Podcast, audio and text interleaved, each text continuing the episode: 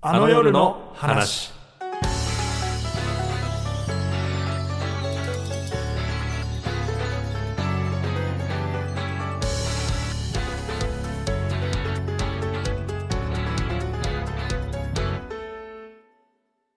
ラジオが流れている定食屋さんで食べたいメニューは生姜焼き定食です。日本放送石井ひかるです。これもういいんじゃねえかなんかあったろこれ、中華料理屋パターンかなんかあったよこれ、見たもん。今食べたいものを言ってるだけですね。生姜焼き、あのね、目玉焼き乗せるとうまいよ。あのうちそういうでキャベツあってはい、お聞きいただいてですね、今週もコミカドくんはですね、えー、お休みです。あの公演の準備に専念しております。生きてます。毎日僕会ってますからあの元気元気なのかな。ちょっとね、ちょっとずつやっぱ痩せてってて、なぜか色が白くなってってて、目がなんか垂れてきてるってみんなに言われてましたね。あんま寝てないんだろうなという。あの脚本自体も当然できてるんですけど、まあね、より面白いものにってことでいろいろ改訂をしたりとか、他にもなんか音のところとか映像のところとか、いろんなところの、まあ、演出って全部見なきゃいけないので、えー、そういうところを見てこうしたいああしたいみたいな話をするんで。まあ、暇がないということで喋ってる。あのね、僕もそんなないんですよ、今。喋ってる暇が。あの、まあ、私もですね、あの、コミカドくんがですね、石井さん、あの、音を作ってくださいって言われて、はっていう話になって、え、発注しないのっつって、いや、ちょっともう間に合わないんで、石井さんできますよねみたいなことを言われて、あの、なんで、ディレクターの荒木くんっていう、山下健二郎くんの番組とかやってる子がいるので、荒木くんを巻き込んでですね、あの、効果音作りを二人でやってるっていう。もうね、そんなプロデューサーだよな、俺、と思いながら。なんかね、劇中で シーエム 流れたりするんですよ。あの、架空の。本物流せないんで。で、それを、じゃあ誰とで撮ろうみたいな。ちょっと聞いてのお楽しみなんですけど、誰かで撮ろう、こういう内容で、みたいなのを決まって。で、それは、あの、隣にいる作家の畠山くんとか、作家の高橋くんが原稿を書いて、で、これ誰撮んのって言ったら、させ、石井さんお願いできますかねって言われて、え、俺撮んのつって。俺が全部撮ったよ。その辺の シーエム とか音声周り。あの、特別出演で作家の寺坂さんとか、えー、発表になってますけど、あの、元乃木坂フォーティーシックスの新内舞さんとかが、あの、出てますけど、それも僕撮ってますからね。で、なんか、あわよくば編集もしてくれみたいな空気を出されたから、早めにそれはもうオート素材渡して、俺はやらないよと。ちょっと勘弁してくれと。プロデューサーの仕事あるんだから一応っていうことでやってますけど、まあそのぐらいですね、あの、いよいよ迫ってきてるという公演でございます。オールナイトニッポンごじゅうごしゅうねん記念公演、あの夜を覚えてる。で、この番組はそれをより多くの人に知ってもらうために行っているわけで始まったんですけど、あの、もう、なんて言うんでしょうね、それどころじゃない感がすごいですので、えー、なんとかやってるという感じです。チケットもちろんまだ売っております。これじゅうはちにち配信ですので、もうふつかごですね、公演自体は。チケットよんせんにひゃくえんです。で、特典付きがごせんはっぴゃくえんと。で、ホームページで買ってくださいという感じですね。そうなんですよ。もう、え、だからこれ配信されることがあさってか。で、収録がその週の頭ぐらいなので、あの、前日がちょうど投資リハーサル、うん、一回日本放送でやるみたいのがあって、で、まあ、ほぼ最初で最後みたいになりましたね。何回かやってるんですけども、ちゃんとしてやるのはやったら初めてで。で、これ以降できず、もう本番ぶっつけみたいな、えー、状況ですので。まあ、でも思ったよりうまくいきましたね。あの、前週から比べると。もちろん全然できてない部分もたくさんあるんですけど、あの、なんとかなるんじゃないかっていう空気感はありますけど、またコミカドくんがね、悩んでたりするんで、そこ変えられちゃうとみんな困ったりするんですけど、あのー、基本的にはもうできるかなっていうところで、あとはどうクオリティを上げていくかみたいな作業になってるので、ぜひぜひ楽しみにしといていただければなと。で、なんかもうちゃんとしたカメラチームが入って映像を見ると、お、これ日本放送かっけえな、みたいな。何ここ、照明とかね、あの映像のこのなんていうかフィルターとか使ってんのかな、多分。あと動きとかで。こんなんか実際に見るより日本放送が綺麗に見えるという不思議な現象が起きていて、あの、ぜひぜひだから日本放送の関係者の方にも見てほしい。いつも働いてるとこがかっこよく映ってたりするし、まあ見たことない方は、あ、こんなに日本放送って綺麗なんだなって憧れを持ってですね、見ていただければ、あの、いいと思います。嘘ではないですけど、ちゃんとあの、本当のところを撮ってますから。はい。なので、ぜひぜひチケット買っていただければと。あのチケットもかなり売れております。売れてきております。なので、当日も、あの、チャットとかで盛り上がるんじゃないかなと思っております。で、今回のゲストは、公演のキャストでもあります、放送作家家の徹也役、山口茂弘さんです。山口さんですね、あのー、いい人ですね。一言で、これ嘘ではないタイプのいい人です。あのー、たまにいい人っぽい人ってありますけど、山口さんはね、まあ完全にいい人ですね。で、人柄がものすごく滲み出てる方で、あの、喋りやすいですね。だから今日は本当にやりやすいんじゃないかなと。今まで来た人が喋りにくいという意味ではないです。あの、山口さんは、あのね、多分最年長じゃないかな、キャストで。うん。だから、まあ僕より年上なのも、多分、キャストの方が出て山口さんだけかな。なので、まあ、なんていうか、あ接しやすいというかね、大人だなっていう部分もありつつ、柔らかい感じがある方なので、今日は和やかにね、いきたいと思っております。ではこの後すぐご登場です。あの夜の話、最後までお付き合いください。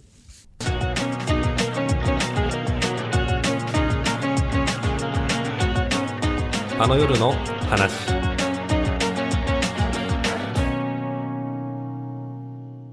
それではここでゲストをお迎えします。山口茂弘さんです。どうも皆さん、はじめまして、家の徹也、放送作家役をやります、山口茂弘と申します。ものすごい低姿勢できましたね。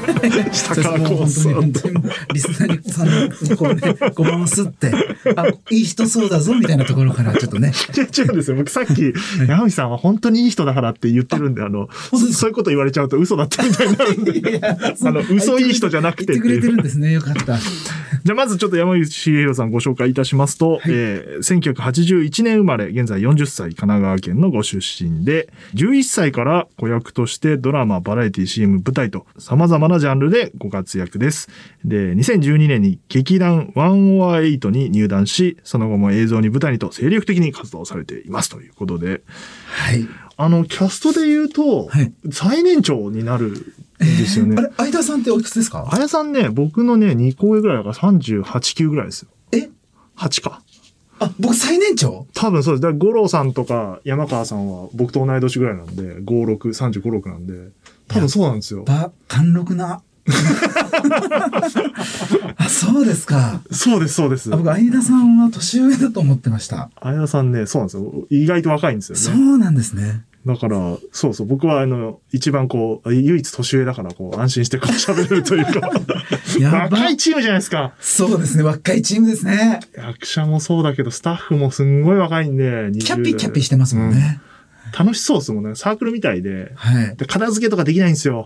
毎回毎回リポースを使って、片付けとかできないから、毎回終わる、撤収終わった後に、ごめんごめんっつって。昨日もだってようやく撤収作業だみたいな、ね、結構深夜にじはんぐらいでしたね。最後、そう、使ってたフロアの掃除をして。みんな楽しそうに片付けてるんですね。うん、そっか、ここ持ってとか、一緒に持とうみたいな。そうそう、なんかね、あれ楽しそうですよね。いいな。なんなん失ったものですよね。失ったものですね。もう、いやいや、早く、早く持ってけよ。あ、ごめんごめん。みたいな。効率しか考えないから。そっか、そっか、年上だったか。年、年で言うとね。まあまあまあ。どう、ラジオってそうですね、何回か出られてますよね、だから。そうですね、僕は、なんかこの間は共演者の人がずっと エービーシー 放送でパーソナリティをレギュラーでやられてて、そこでゲストで出たりとか、あと、昔僕あの、ラジオドラマみたいのを書いていて、それで実際にこうちょっと自分も出演して。書いていたってどういうことですか？え？その本。ちょっと役と混ざっちゃってよくわかんないんですけど。そうそう。あのー、なんつうんだろうな。ちょっと最近本も書いたりなんかしてるんですよ。ああ、そっか。なんかおっしゃってましたね。そっかそっか。で、その時もまだでもにじゅうねんぐらい前ですけど、事務所の人たちで自分たちで本書いて、で、オムニバスみたいな舞台公演してたんですけど、それが面白いって言ってくれて、なんかじゃあうちのちょっと枠でちょっとラジオドラマ短いのやらないって言われて、で、僕とかと何人かでこう書いたりして、実際に自分たちで芝居してみたいなことはやってたので。じゃあ放送作家的な仕事をされてたってことですね。結構だからリンクしてるなと思って。確かに。はい。全然知らないで決めてますね、俺はオーディションの時。そうなんですよ、偶然というか。でもなんか、見た目が作家感あるなと僕は思ってオーディションの時に見た時に、もちろん演技素晴らしいんですけど、あの、いるなこういう作家っていう。嬉しい。なんかね、はい、タイプふたつあって、ものすごいシュッとした、この畠山みたいに今とかない、シュッとした感じの天才っぽい空気感の作家と、なんか人当たり良くて、そういうタイプの作家さんなので、がいて、そ, その人当たりの方です。寺坂さんタイプですね。そうそうそう、寺ちゃんですね。あの、星野源のオールナイトニッポンやってる、寺坂さんみたいなタイプですね。その石井さんがオーディションの時に、寺坂さんに似てるって印象を持ってくれたって話を聞いて、思いました。とよかった。それで決まったみたいな。そんなことないですよ。ですから、寺坂さんに感謝をまず言いたいですよね。山口さんは、だから演技見た時に、みんな、あ、すごいな、山口さんってなって、で、役どうしようって時に、いや、作家にしか見えないっつって僕が言ったんで、でも、でも実際にやられたんですもんね、作家の仕事。そうですね。まあ、その数としては少ないんですけど、ちょっと、そうですね。コロナ禍で、なんかちょっと映画撮ってみようみたいなことになって、仕事なくなっちゃった時に、みんなで一覧を消して、自分で本書いて、監督して、みたいな感じで、少しずつちょっと最近書いてみたりとか。コロナって、だからみんなに影響を与えてますよね。めちゃくちゃ与えましたね。ノーミーツはそもそも今回のね、公演作ってる、うん、ノーミーツはそもそもコロナ禍で生まれた集団なので。そうですね。うん、あの歌って。あの、緊急事態宣言で家族で家でいるときに、はい、うん、まあ、ほぼほぼスマホ見ちゃってる時間もみんなもあったと思うんですけど、やっぱそこでノーミーツさんたちのやっている活動が結構刺激的になって、うん、僕もなんかそれで刺激もらって、なんか自分で映画撮ってみようみたいな、なんか少なくとも影響にはかな、なってましたね。キャストの方話を伺ってもなんかいろいろね、あの、大中小ありますけど、はい、まだラジオ聞いたきっかけがコロナだったりとか、そういうことで今回皆さんそういうのをいろいろやっぱ影響を受けてんだなと改めて思いましたけど、監督は、脚本はまた別で、監督だけやってるんですか、はい、映画を作るとき。いや、その時は、なんかそれもまたこう、僕、あさって大阪入りで初日の舞台があったんですね。はあはあ、でも、そのラスト稽古ぐらいな時に、東京で、その日の夜に公演が中止になりましたって言われたんですよ。で、大阪でみんなで初日を迎えるはずだったのに。ほぼほぼ出来上がった状態でですね、はい。この作ったものは誰にも見せられないまま終わってしまうんだと思って、うん、で、緊急事態宣言になって家でずっと一人でいた時に、こう、マネージャーが、でも舞台もにほんぐらい中止になっちゃった。結構撮影も中止になっちゃって。うん、何もすることがなくなった時に心配して電話かけてくれて、はあ、ちょっと何人かで映画みんなで作ってみません、えー、って声かけてくれたんですよ。で、自分はちょっとこういうある構想があるから、なんかちょっとやってみたいんですけど、うんうん、あ、もう出たい出たいって言ったら、いや、ちょっと山口さん、本書いてもらってもいいですか？本書いたことあるっていうね。そうなんですよ。情報が回っちゃってる。うっすら回ってるから。あ、でももう自分映画に出たいんで、やっぱ出れるなら書くよっつって、やるやるやるって言って、家、部屋で、娘は隣で宿題やりながら、僕が横で本書いてて、うん、で、提出したら、あ、面白いじゃないですかって言ってくれて、えーで、監督やりませんかって言われて。何でも頼んでる。それはさすがに無理でしょってなって。だって、もう監督って言ったらね、うん、こう、オーケストラでいうマエストロみたいなもんですから、うすね、うん、もう何でも知ってないといけないのに、だから絶対無理だよって話をしたんですけど、うん、でもじゃあ誰に頼みますみたいな。で、やっぱ映画ってお金もかかるし、うん、じゃあもうちょっとやってみてもいいのかなって思って、ちょっとこう、へー、チャレンジ。チャレンジしてみて。そしたらなんか去年映画祭、数々の映画さんにちょっとノミネートさせていただいて、グランプリなんか取っちゃったりなんかして。すごいじゃないですか。もうすごい自慢ですけど、すみません。でも本当嬉しかったです。なるほど。まあきっかけはあれだけど、そう、じゃあ今後も作っていこうみたいな気持ちもあるんですか？作れる機会があれば、今でもその捨てといって捨てないでっていう映画なんですけど、そのき、それをきっかけにちょっと今一つお仕事みたいなことをいただけて、この間ちょっと、一丁前に監督のなんか仕事をさせてもらったんですけど、ね。ええー、ああ、もうじゃあそっちでもいけると。でもなんかやっぱ、ね、そうですね、役者以外のなんかいろんな景色を見たいなっていうのを、役者として興味があったので、やっぱ監督とかスタッフとかに関わってからやっぱ見える景色とかもなんか増えましたし。うん、そうですね。僕もこうやって喋らせてもらって初めて分かることがいっぱいあるんで、逆もそうですよね、はい、出てる方が。ちょっとね、今日コミカドくんいないですけど。あれ一人の番組ですよね、これ。もうほぼほぼ、ほぼほぼ一人の番組になってます。コミカドさんの仕事は、あの夜の話だけですよね。そうそうそう。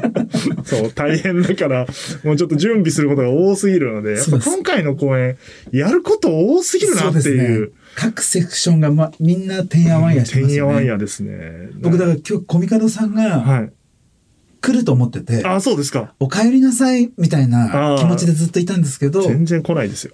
富川さんは今回も来ません。昨日もなんかよじぐらいに、僕はにじはんぐらいに帰って、はい、よじぐらいに終わりましたっていう連絡が来てたんで、打ち合わせとか準備とかしてて、で、今日もまたやってると思うんで。なんか顔変わりましたよね。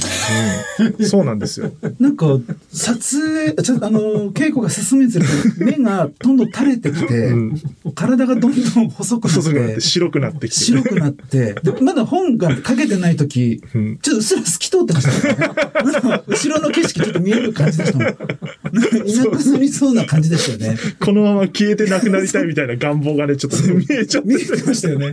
脱行してからうっすらだんだん白が。そうそう戻ってきたんですけど。けど本番が近づくにつれて、やっぱ、うん、コミカド、なんか、僕らあの、スラックっていうソフトを使ってみんなで連絡取り合ってるんですけど、うん、チャンネルがあって、で、全体のチャンネルとか、広報チャンネルとか、うん、あの、美術部とかなんかいろいろあるんですけど、コミカドタスクチャンネルみたいな感じで、昨日半分、僕は入ってないんで知らなかったんですけど、はい、コミカドくんのタスクが次々こう、そのチャンネルに送られて、コミカドこれやって、これやってみたいな。だから永久に終わらないと思いますよね、コミカドくんの仕事は本番まで。すごいなぁ。昨日もね、リハーサル長い時間やりましたけど。そうです。まさに、これは放送はじゅうはちにちですけど、ね、今は昨日、昨日やったところですね。もうラストの日本放送を使って、投資をしたんですよね、はい。最初で最後みたいな感じでしたけど。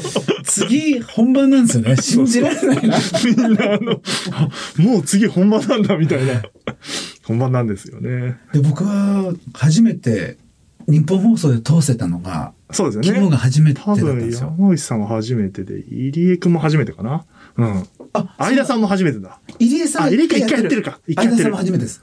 で、なんか、相田さんに、やっぱり初めての日本放送ですね、とかって言って、うん、そうだね。で、来週本番で、最後の日本放送の稽古ですよ、これ、って言ったら、あれそうなのみたいな。あの、引き感ないな、みたいな。毎週来てるからな、あの人。そう、そうなんですよ。俺何往復してんだ、ここって言ってましたから。そう、しょっちゅう来て。あ、でもそうですよね。初めてやられてもできないという。そうですね。でもなんか、ちょっと緊張するしどうなるのかなとか思ってたんですけど、うん、意外とワクワクしてて、ああいいですね。で結果楽しかったですね。あ、よかったですね。なんかやっぱ芝居しながらカメラマンとかさんとかみんな、うん、みんないろいろなすごい走ってる人とかいろいろみんな忙しいじゃないですか。はい、そんななんかこうやってみんなでこうやって芝居して作ってる感じが、うん、なんか楽しいなと思ってワクワク。してましたけど。何、映画とは、僕映画の現場全然わからないですけど、はい、映画に近いんですかね。どうなんですかね。これは。でも生だからな。そうですね。でも、舞台とはまた違うのかなと思いました。違いますよね。舞台とはちょっと違うなってことを最近僕らも感じていて。はい、なんか、舞台は一つの空間で、劇場でやるから、うん、前のシーンとか、もう共有できるんですね。あ、そうかそうかそうですね。モニターとかで。で、これは、みんなバラバラにいるから、うん、今どこで何が行われてるんだみたいな。お客さんもいないですしね。いないし。だからこのバトンが渡っていかないから、こう何をこう察知して気持ちを通してつなげていくのかっていうのは、なんかこれからまたラストこのいっしゅうかん、まだいっしゅうかんあるんで、うん、本当はこの放送はあさってですけど、うん、まだ、ね、稽古自体はね、あと何回かありますから。これはなんか通して詰めていきたいなとか思うんですけど。そうですよね。うん、本当に、だから終わった後、昨日ちょっとお話しするとこに僕もいましたけど、役者の皆さんが。手応えを感じてない感じがすごいなって。そうそうそう。どういうふうな、だから舞台だとお客さんが近くにいるんで、例えばリアクションがね、ありますからね。とかあるんですけど、それもなく、だからちょっとみんな、どうなのっていう、うん、でどう映ってるかもモニターとか置けないんで、うん、要はそれも映っちゃうからあの分からないんですよね。役者の皆さんどう自分が映ってるかも分かんないしどっから使われてるのかもよく分かんないから芝居もどこで終わらせていいのかみたいなずっとやってろって、ね、言われてるようなもんなんでそれでねちょっと仕上がったものを多分これから皆さん見ると思うんですけど、意外に成立してるんですよ。そうですね。僕らは見てるとき普通に笑ったりもしてるし、感動もするし、いい話だねなんてこう繋がって見れるんでいいですけど。コミカドさんが終わった後にこうみんなに、いやすごく良かったですよ、うん、とか言ってもみんな手応え。そうそうそう。な何言ってんだって。お前千葉君に褒めろって言われたから褒めてんだろみたいな空気感。そんなことそんなギスギスしてないけど。お前よっていう。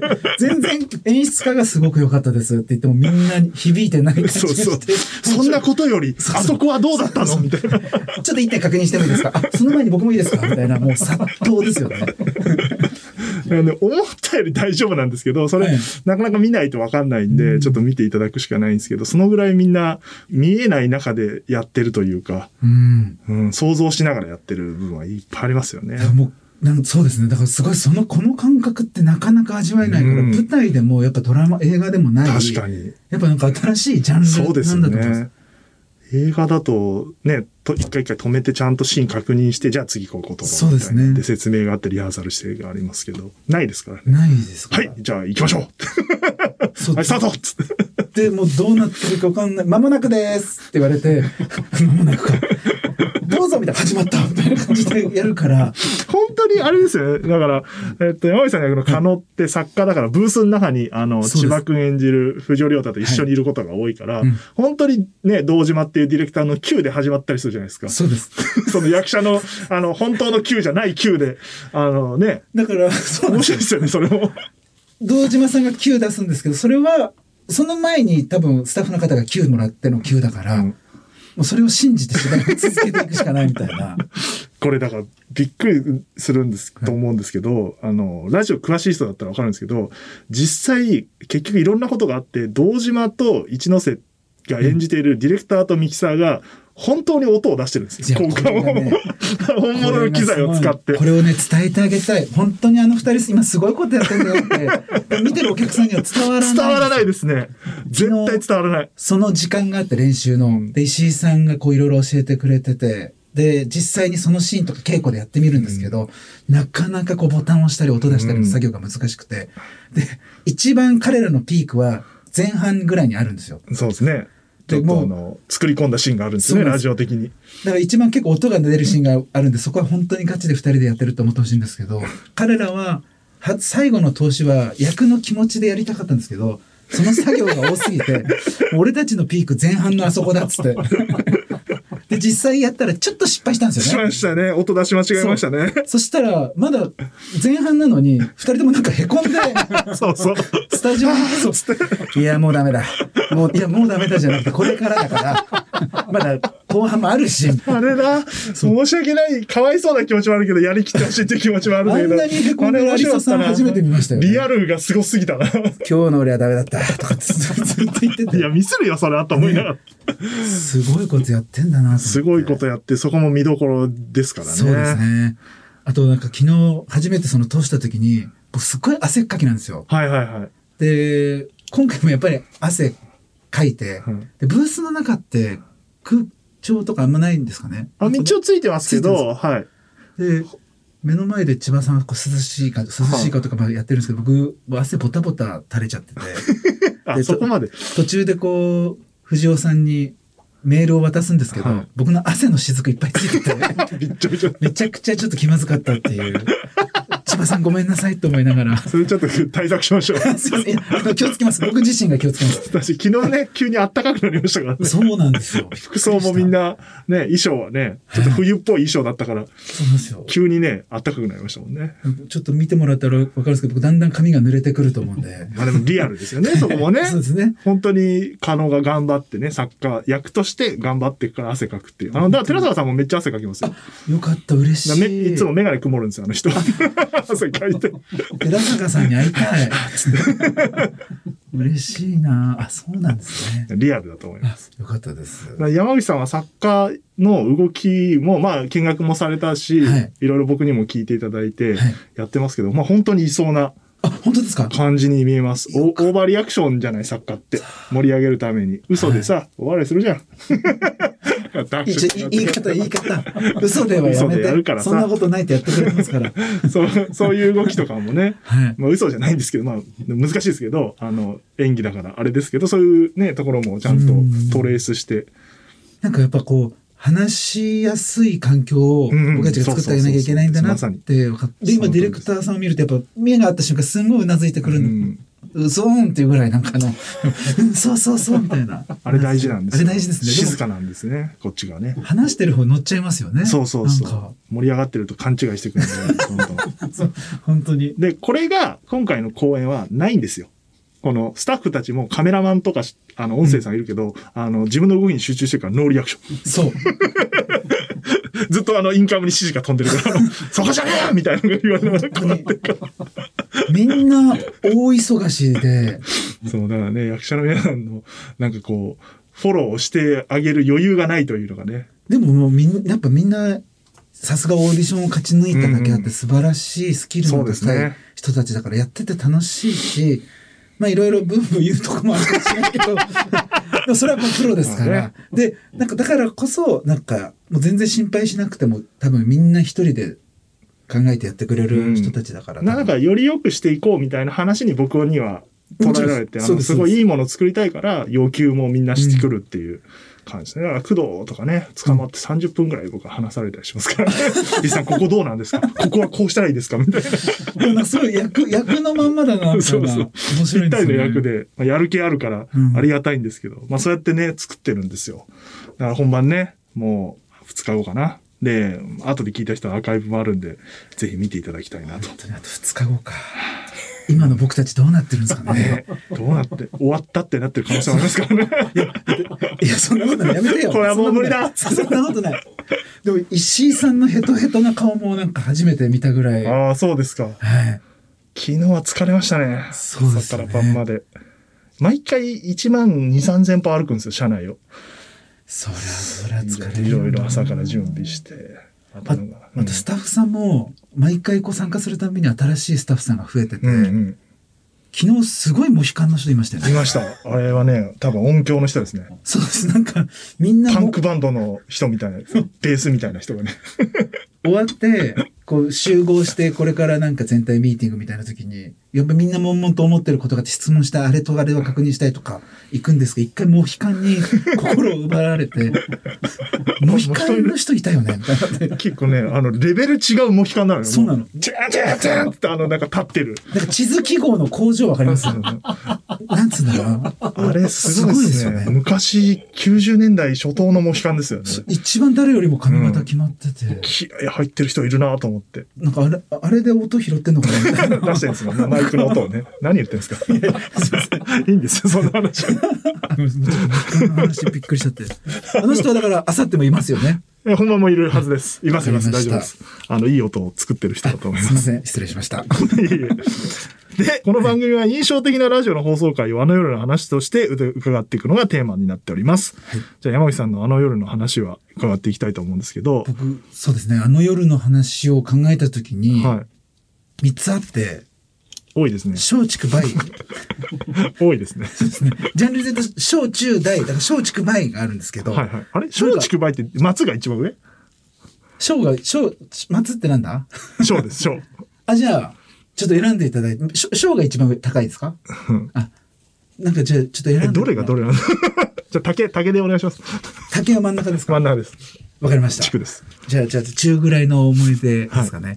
なんか僕ラジオを初めて聞いたのって、小学生の時に、こう、親が初めて一人で部屋を、一人部屋を初めてくれた時に、うんうん、夜寝るじゃないですか、一人で。はい、で、シーンとした中で寝るのってやっぱ怖かったんで、うんうん、その時にラジオなんかつけたんですよ。はいはいはい、で、人が喋ってるのを聞きながら寝るのが安心するなと思って、うんうん、で、結構毎日ラジオ聞いてて、うん、で特に誰のってわけじゃないんですけど、こう回しながら、うん、あ今日はなんかこの人たちの聞こうみたいな感じで聞いてたんですけど、うん、ある時寝てたらそのパーソナリティの人がなんか人類はやがて滅亡する、あ 地, 地球はやがて滅亡する、だから人類はアンドロメダ星雲に逃げなきゃいけないみたいなことを話したんですよ。アンドロメダ星雲って言ってました。はい、でその時に多分その人冗談で言ったのかも分かんないんですけど、はいはいはい、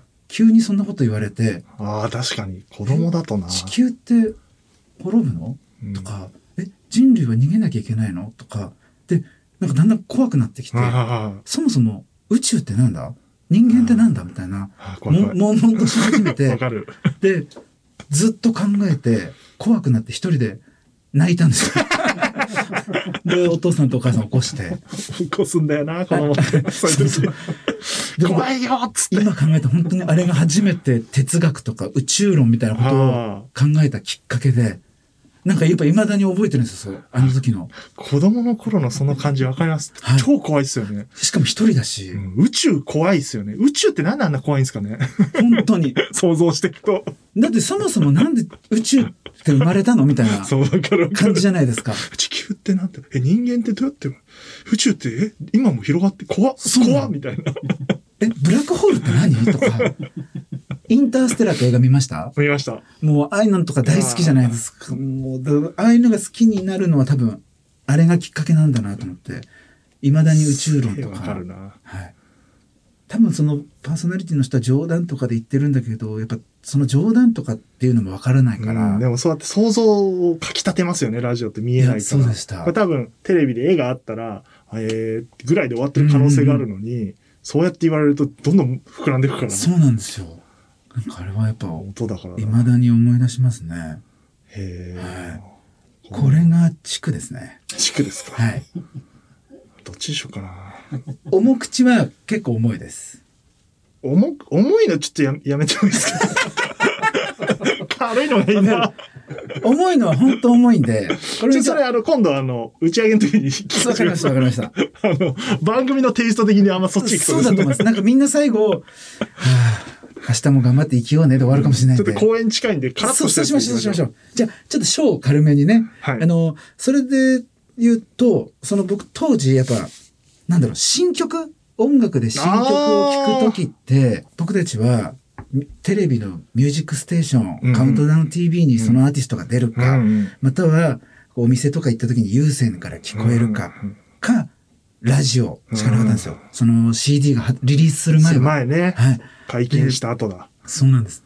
で今じゃねもう配信、うん、アマプラとかで聞けちゃうんですけど、ね、僕たちはもう シーディー 発売するまでは必死で、うん、どうやったらあの新曲もっと早く聴けんだろうみたいなのやってて、うん、で ミスターチルドレン の「ユースフルデイズ っていう曲が発売された時に、はいはい、あ曲が流れてカラオケで聴いたのかな、うん、カラオケ屋さんとか有線流れてるじゃないですか、うん、で待ってめっちゃいい曲やんミスチルと思って。うんうん、これはもう早めに録画したいと思って、うん、家に エムディー デッキがあるんですけど、はいはい、もうレックボタンを押せば エムディー に録画できる状態にして、うんうん、こうラジオをつけっぱなしにしてるんですよ、うん、でも聞こうと思うと流れないもんなんですよね。そうですね。狙うとね、その曲じゃないみたいなジュディ&マリーはもう大丈夫みたいななんかそんな感じでずっとラジオ流しっぱなしにしてるんですけど、うん、流れなくて、でまあ家に下に下の部屋に、はいはい、まあ親とご飯食べてたり、うん、でも音楽ちょっとボリューム上げ気味で聞こえるようにしてるんですよ。でユースフルデイズのギターが流れた瞬間ちょっと待ってでそう超ダッシュしてレックボタンペンと押して、あイントロ切れたな。そうそうイントロ切れてるイントロ切れてるんですよ。でそれを録音して、それから家でなんかまあ出かける時とか聞くんですけど、うん、もちろんあの途中から始まるんですから。あなるほどな。でそう残念だな。で感想の部分とかはパーソナリティの喋るんですよ。えお聞きしてるけど、ね、新曲ですからね。はい、そうわざとやるんですよ、ね。そうそうなんですよ。でもなんかずっと聞いてるとそれに慣れてくるのか、うん、そのパーソナリティのさんのこの間のアナウンスもいいんですよ。はい、なるほど。で曲の一部になってくるんですよ。でリリースしてそっち聞くんですけど。はい、感想の部分もちょっと物足りないんですよね。欲しいとあのナレーション。なんか足んないなみたいな。なんかその新曲が聴きたい時にこんだけ頑張ってレックボタンを押したりすることってもうないんだろうなと思って、うん、ないですね、もうないですね。だからまさにあの夜の話なのかなとか、うん、覚えてる話ですね。貴重な体験なんだなと思って、そのこの番組でも一回 エムディー の話したんですけど、はいはい、本当に若い子たち知らないんですよ、エムディー を、ミニディスクを。そうなんですよね。カセットテープも知らないのかな。もちろん、もちろん知らないです。エムディー 知らないってことはもうカセットなんか絶対知らないですね。そうなんです。もう エムディー に好きな曲いっぱい集めるとか、はいはい、マイ、マイベストとか作るじゃないですか。ちょっと編集できるんですよね、あれね。曲の順番変えれたり。僕めっちゃもう、M、カセットテープの時にずっとそれやってて、でも エムディー になって、これからは エムディー だと思って、すっごいマイベストアルバム作ってたのに、うんうん今もうなくなっちゃったじゃないですか。うん、あれもうかわいそうですもんね、あの エムディー たち。あ、エムディー の話だった。あ、ごめんなさい。かわいそうって。何の話だったの？ エムディー がかわいそうって話ですよ。いや、なんか、でもあの、夢中になって録音するのってなんか、いい経験だったんですよね。いや、いい経験。僕、だからラジオ録音してましたよ。あ、ラジオ自体をね。ラジオいっぱい録音していっぱい持ってましたよ。あれもうどっか行っちゃったな。そうですね。神回とか。うん。結構最近まで持ってましたけどね。引っ越す時に出てきて捨てちゃったな。もう再生する機会ないなっていう。そうなんですよね。会社の エムディー のプレイヤーが撤去されたんです。日本放送にも エムディー をちゃんとなんか仕事として使ってたんで、要は、えっと シーディー とかじゃなくて エムディー を流してた時代があって、それがあの、さん、よねんまえにもう古くから使わないっつって、なくなった時に、ああ、もう エムディー 聞くの無理だと思って。そうやってなんか、なくなっていっちゃうんだなと思うと、うん、もう聞けることが二度となくなっちゃうじゃないですか。な, す、ね、なんか最近ちょっとこう思うのは、はい、こう、まあ、アマゾンプライムとか、うんうん、そういう配信のね、好きな音楽聴けるじゃないですか。うん、でも、音楽ね、スポーツライとか。はいはい、で、例えば、ポップスって言ったら、最近のこう、ポップスしか聞こえないんですよ。うんうん、聞けないんですよ。でも、ラジオとかって、うん、その人が好きな、はいはいドマニアックな曲とか流してくれるじゃないですか。うん、こうアルバムのなんかヒット曲じゃなくて、なんかね、なんかななきょくめとかこれがいいんだよっつって書けるんですよね。そうでなんかそういう出会いってなんかラジオとかじゃないと出会えなくて、あのお店も行かないじゃないですか。うん、シーディー ショップとか行って昔ってこう検証できたじゃないですか。できた。あれがまたいいんですよ。こう、こうなんかよっつぐらい入ってて、なんかこう選んで、くるるって回って、ガチャッとはまって聞くみたいなのも。今ないのかないんじゃないあんのかなまだ。あれね。あれ。あれも、だから、お目当てな、検証したいやつの他に、なんか入ってるから、うん、あ、じゃあこっちも聞いてみるか、みたいな、聞いて怒りじゃん、みたいなのも、もうないな、っていう感じですよね。そうなんですよ。本、その書いたりしてる時も、その、ここで流したい音楽とかやっぱ自分で決めたりするんですよ。うん、だからレンタル屋さん行って、シーディー いっぱい選んで、うん、なんかこう、ツタの視聴できる、ね、立ちながら視聴できる場所してます。ツタ屋さんとかあるんですけど、はいはい、そこでずっと聞いてレンタルするとかしてたんですけど、なんかこう、えーうん、なんかこの間佐久間さんともなんかの取材の時に話してたんですけど、エーアイ が優秀だから今、はい、その自分のスマホの中で好みを選定するじゃないですか。うんだからもう本当にそこに似てるようなものしか出てこなくなってくるから、佐久間さんとかも切ってるんですって、それ。うんうん。あ、切ることとかできるんですか？できるんですって。僕もどうやってやるのか知らないですけど、うん、そういう設定を切って、自分が好きじゃないものでも入ってくるように情報が、なんかそういうことしてるって言って、なるほど。確かにと思って、そういうことしないと、もうね、スマホの中だけで生きてるとね、本当自分の、こう、なんて言うんでしょう、狭いとこに狭いとこ行っちゃうなっていう感じありますよね。僕、レディオヘッドとか好きになったのは、はい、ラジオとかで聞いて、やっぱ好きになったりとか、うん、なんかテクノとかもそうかな。なんか、やっぱ、新しい曲に出会えるのってなんか、そういう場所だったり。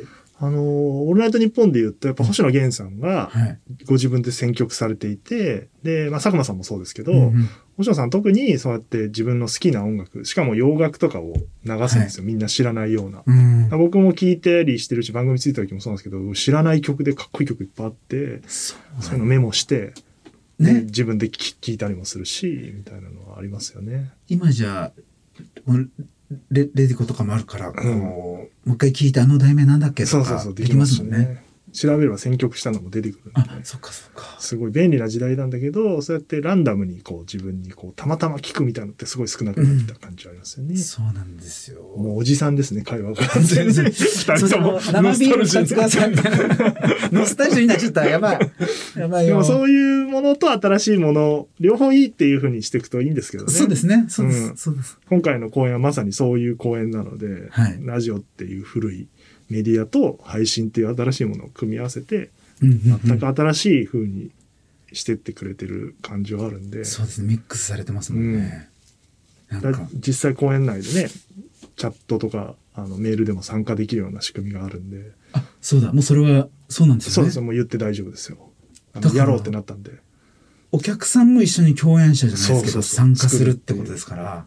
これすごくラジオの特性というか、リスナーと一緒に作るっていう部分を今回も講演で入れてるんで、そういう新しい形にもね、もう一回アップデートできるから、うん、楽しみですね。エムディー も多分なんか出てくる気がするな、ちょっと。え、今回？なんかあったな。昨日そんな話してたな。カットになってるかもしれないけどエムディー も話としてしてはキーワードの一つとしてそっかあるんですよ。そうそう、そうですね。そうそうそう、みんな見れるかもしれないですね。うん、ちょっとね、昨日そのシーンを撮るか撮らないかで深夜にじぐらいまで話してました。でその後行ったら撮ったんじゃねえかな。そっか。いや、詰め込みすぎですもんね、スケジュール。うん。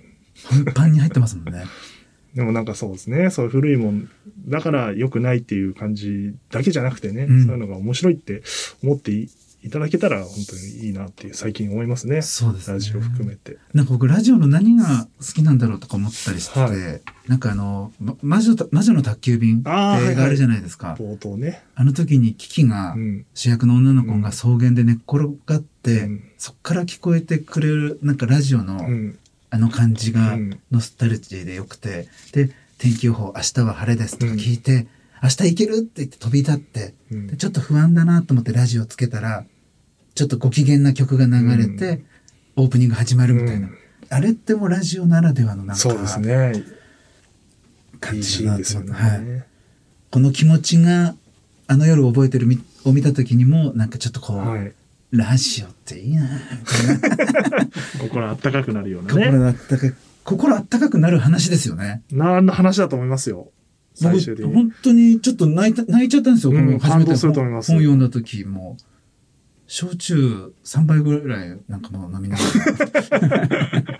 いいなぁ、つって。コミカドくんのね、脚本のいいところですからね。そうですね。あんまり悪い人が出てこないっていうところと、うん、みんなそうやってあったかい気持ちになれるっていう、そういう話を作れる人なので。そうですね、うん。初めて褒めてますね、今ね、コミカド君。そうそうそう。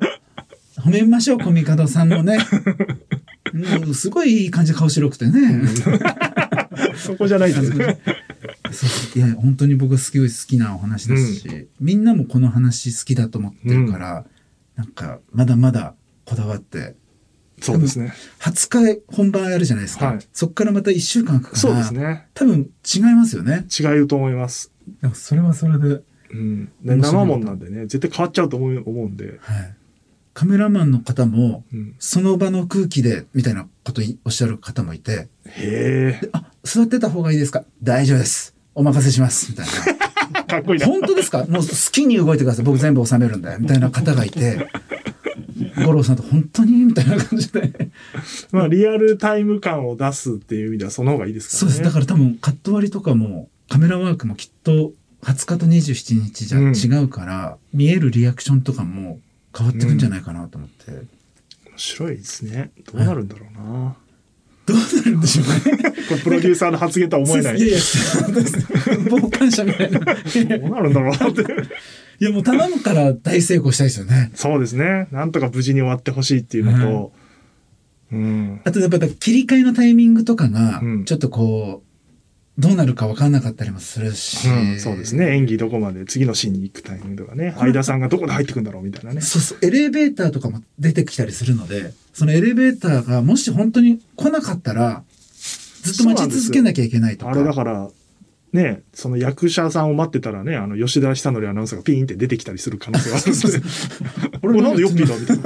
ヨッピーさんお疲れ様ですみたいな演技をしなきゃいけないっていう。昨日も日本放送で通した時に、うん、あの、相田さんが、ヨッピーがいた、ヨッピーがいた。そうでしょ。ヨッピーいんのよ、日曜日。あいつ、映ろうとしてくるんだよな。映ろうとしてるんですね。してない、してない。けど、うん、でもそういうことがあるんで。そうですよね。昨日もが本当にガチで働いてる方がいらっしゃる。うん、言いました、言いました。はい。はい、映ってました。映り込みますよね。その辺も楽しみにという感じですね。はい、何分喋るんですか、山口さん。よんじゅうごふんぐらい。本当だ。僕、ずっと喋れちゃう。すみません。もともとね、この番組さんじゅっぷんだったんですよ。で、公演もね、最初ね、にじかんなかったんですよ。いちじかんはんぐらいだったんですよ。はいはい。最初のリハ通した時は。はいはい、今やもうにじかんを超えてますから。え、そうなんですか？そうなんですよ。最初やって通した時は、あ、いちじかんはんぐらいだね。もうちょっと足すなんて言ってたら、なんか、コミカドくんが書きに書いて、今にじかんを超える超大作になっているので。昨日の通しですよね。そうです、そうです。いや、本当に。本当に休憩、休憩っていうか幕間みたいなのももちろんあって、幕間映像もね、こだわって作ってるんで見てほしいんですけど。終わったらもうこんな時間だみたいになってて。うん、大丈夫かこれみたいな。超大作ですよ。タイタニックみたいな感じですね。そうそうそうそう。長めの映画ですね。はい。でもまあ、もっともっとこうね、多分。もちろんテンポを上げていく部分があると思うので、わからないですけど。まあ、それもわかんないというのが。はい、尺もわからない。あと、間の出演者の方々も皆さん豪華で。豪華ですよね。幕まで出てくる方々も。あと僕主題歌めっちゃ好きなんですけど、もうこれまだ聞けない。えっと、じゅうはちにちは、えっと、ラジオで聞きます。それこそ皆さん、レックボタンですよ。いや、本当に口ずさんじゃってるんですよ。うん、よくいや、いい曲ですよね。クリーピーナッツと、綾瀬くんと生田リラさんで作った。こんな名曲ありますかっていうぐらい、うん、なんか本当お世辞抜きで。あのね、増永くんにこの間会った時に、はい、いい曲だねって言ったら、うん、そうなんですよ。めっちゃいい曲なんですよ。つって自画自賛しました。あれは自画自賛。っていうかもう、あの、また、こう、千葉さんが初めて本読みをしたときに、みんなでこう本読みをして、ね、終わったらまた、いきなり出しましたね。石井さんがね、本読みしてるのに席途中で立って、なんかブースの、イマジンスタジオのなんか広場でやってたんですけど、ブースの方行っちゃって、なんか本読み聞いてよ、千葉さん喋ってるよとか思ってたんですけど、そのセッティングしてくれてたみたいで、最後終わったら、流れてくるっていうね。湯浅さんとクリビナツさんのコラボ曲、バカ真面目流してくれて、みんなちょっと泣きそうになるっていう。うん、感動的でしたね、ちょっとその、はい、泣いちゃいそうでした。状況も相まって。いい演出してたな、俺。タイミングがね、すごかったんですよね、あれ。パチーいいとこで。日本放送の皆さんとかやっぱサプライズ慣れしてますよね。う, うまいですよね。そうですか。そうですか。まあまあ番組でしょっちゅうやってますからね。そう、なんか。ドッキリとかう。うまいんですよね。感動させるのが。なんかみんな、みんなで静かに聞いてましたよね。うん。あの頃はまだみんな、あれだな。はい。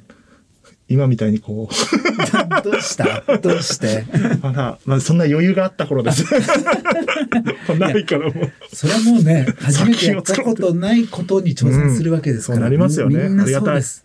そうおっしゃっていただけると、ね、カメラマンさんもみんな不安ではありますから、みんなみんなですから、うん、キャストの皆さんもスタッフもみんなちょっと不安はありながらでも面白そうみたいな。そうですね、祭りです楽しいですね。お客様も楽しい。じゃあ何分喋んだっつってんだよもう終わりますよ。そうですよ。終わりますよ。そうですよね。明日からもう結構あるんだから。そうだそうだ。でも山下さんやっぱね、喋るの、上手って言ったら失礼ですけど、喋りやすかったですね。ただまあ長くないちゃう。多分最長です。ええー、ごめんなさい。続きはあのカフェルームで。はい。というわけで、今日のゲスト山口茂弘さんでした。ありがとうございました。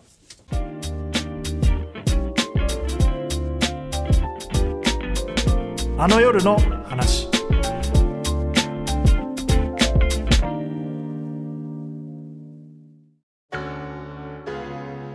佐久間宣行です。私が総合演出を務める舞台「オールナイトニッポンごじゅうごしゅうねん記念公演あの夜を覚えてる」日本放送の館内からお送りする生配信の演劇作品。主演は千葉雄大さんと高橋ひかるさん、そしてせんごひゃくにんの応募の中から選ばれたキャストとともにラジオのある夜の話をお届けします。公演はさんがつはつか日曜日とにじゅうしちにち日曜日です。ただいまチケット発売中です。ここだけの特典映像がついたチケットもあります。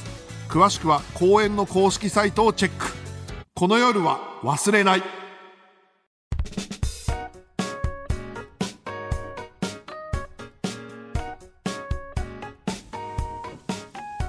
エンディングです、えー、まずお知らせからです。オールナイトニッポンごじゅうごしゅうねん記念公演あの夜を覚えてる、いよいよ上演はですねさんがつはつか、えー、公開日に聞いてる方はあさってですね。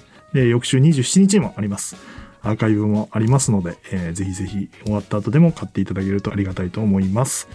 で開演直前はですねあの購入するサイトがあの混み合うこともあるので早めに、えー、買っていただけるとありがたいです。なんか直前みんなわーっとアクセスするんでね、まあ、あの売れる前提で話してますけど売れなかった場合は別にあれ普通に買えるじゃんみたいなこともありますまあまあ念のため早めにね買えるのは買っていただければと思います。で、えっと、リスナーさんからもあの夜の話届いております。ラジオネーム、大城キャッスルさんからいただきました。ティービーエス ラジオコサキンが好きでした。特徴的だったのは番組スタッフの放送作家さんが放送中にガヤを入れることです。ラジオコントにも出演するし、リアクションが面白いからという理由で、えー、放送作家さんがジェットコースターに乗って絶叫する模様を延々と流し続けた回は、関根さん、小坂さんにつられてお笑いしました。ということで、そうですね、コサキンは、あの、僕はそんなに聞いてないんですよ、リアルタイムで。だけど、あの、星野源さんとか寺坂さんが大好きで、よくお話しされていて、で、えっと、実際、星野源のオールナイトニッポンにも小崎のお二人ゲストでお迎えした回があって、面白かったですね。ずっとくだらないこと言ってるっていう、あの、いい大人が、もうだいぶね、先輩ですけど、あの、で、その番組自体が、それこそスタッフがガンガン喋る。なんかね、よにんごにん入ってるって言ってたかな、ブースに。で、チャチャも入れるし、すごいいじられたりもするし、そういう、いわゆるスタッフいじりみたいなのが、非常に上手な番組で。で、星野さんその番組聞いてたから、そういう空気感の番組やりたいってことで、あの、星野源のオールナイトニッポンも、やたらスタッフが出てくると。寺坂さんも喋るし、サブ作家の宮森くんがね、出てきてドラマやったりとか。そういう番組になってっていうのが、まあ、なんか、引き継いでる感じはありますけどね。小崎な。ね、まあ、復活ね、年一回してますけど、まあ、毎回面白いですよね。えー、引き続きあなたからのあの夜の話をお待ちしております。宛先は、あの夜アットマーク、ゲラドットファン、あの夜アットマーク、ゲラドットファンです。これはいつまでやんの番組。もうこれ始まるけど、あの、やるのかな。まあ、で、小味方くんが戻ってこないとね。ちょっと今週はそれどころじゃないんで、あの、やらないですもん。来週多分初日がうまくいけば余裕が出てきて、コミカドくんもなんか出れたりすると思うので、ちょっとコミカドくんファンの方はね、待ってていただければね、コミカドを返せみたいなメール来てないですか？来てないですよ。あの、戻ってくるかもしれないので、ぜひぜひ。お待ちください。とにかく公演を、えー、見ていただければと思います。それではまた次回の配信でお会いしましょう。さよなら。この番組は出演兼プロデューサー、日本放送石井光、出演兼脚本、ノーミーツ、小見門雄一郎、ディレクター、小柴昭輝、協力、恩田隆弘、横田咲、小野寺雅人、構成、畠山武史、お笑いラジオアプリゲラの制作でお送りしました。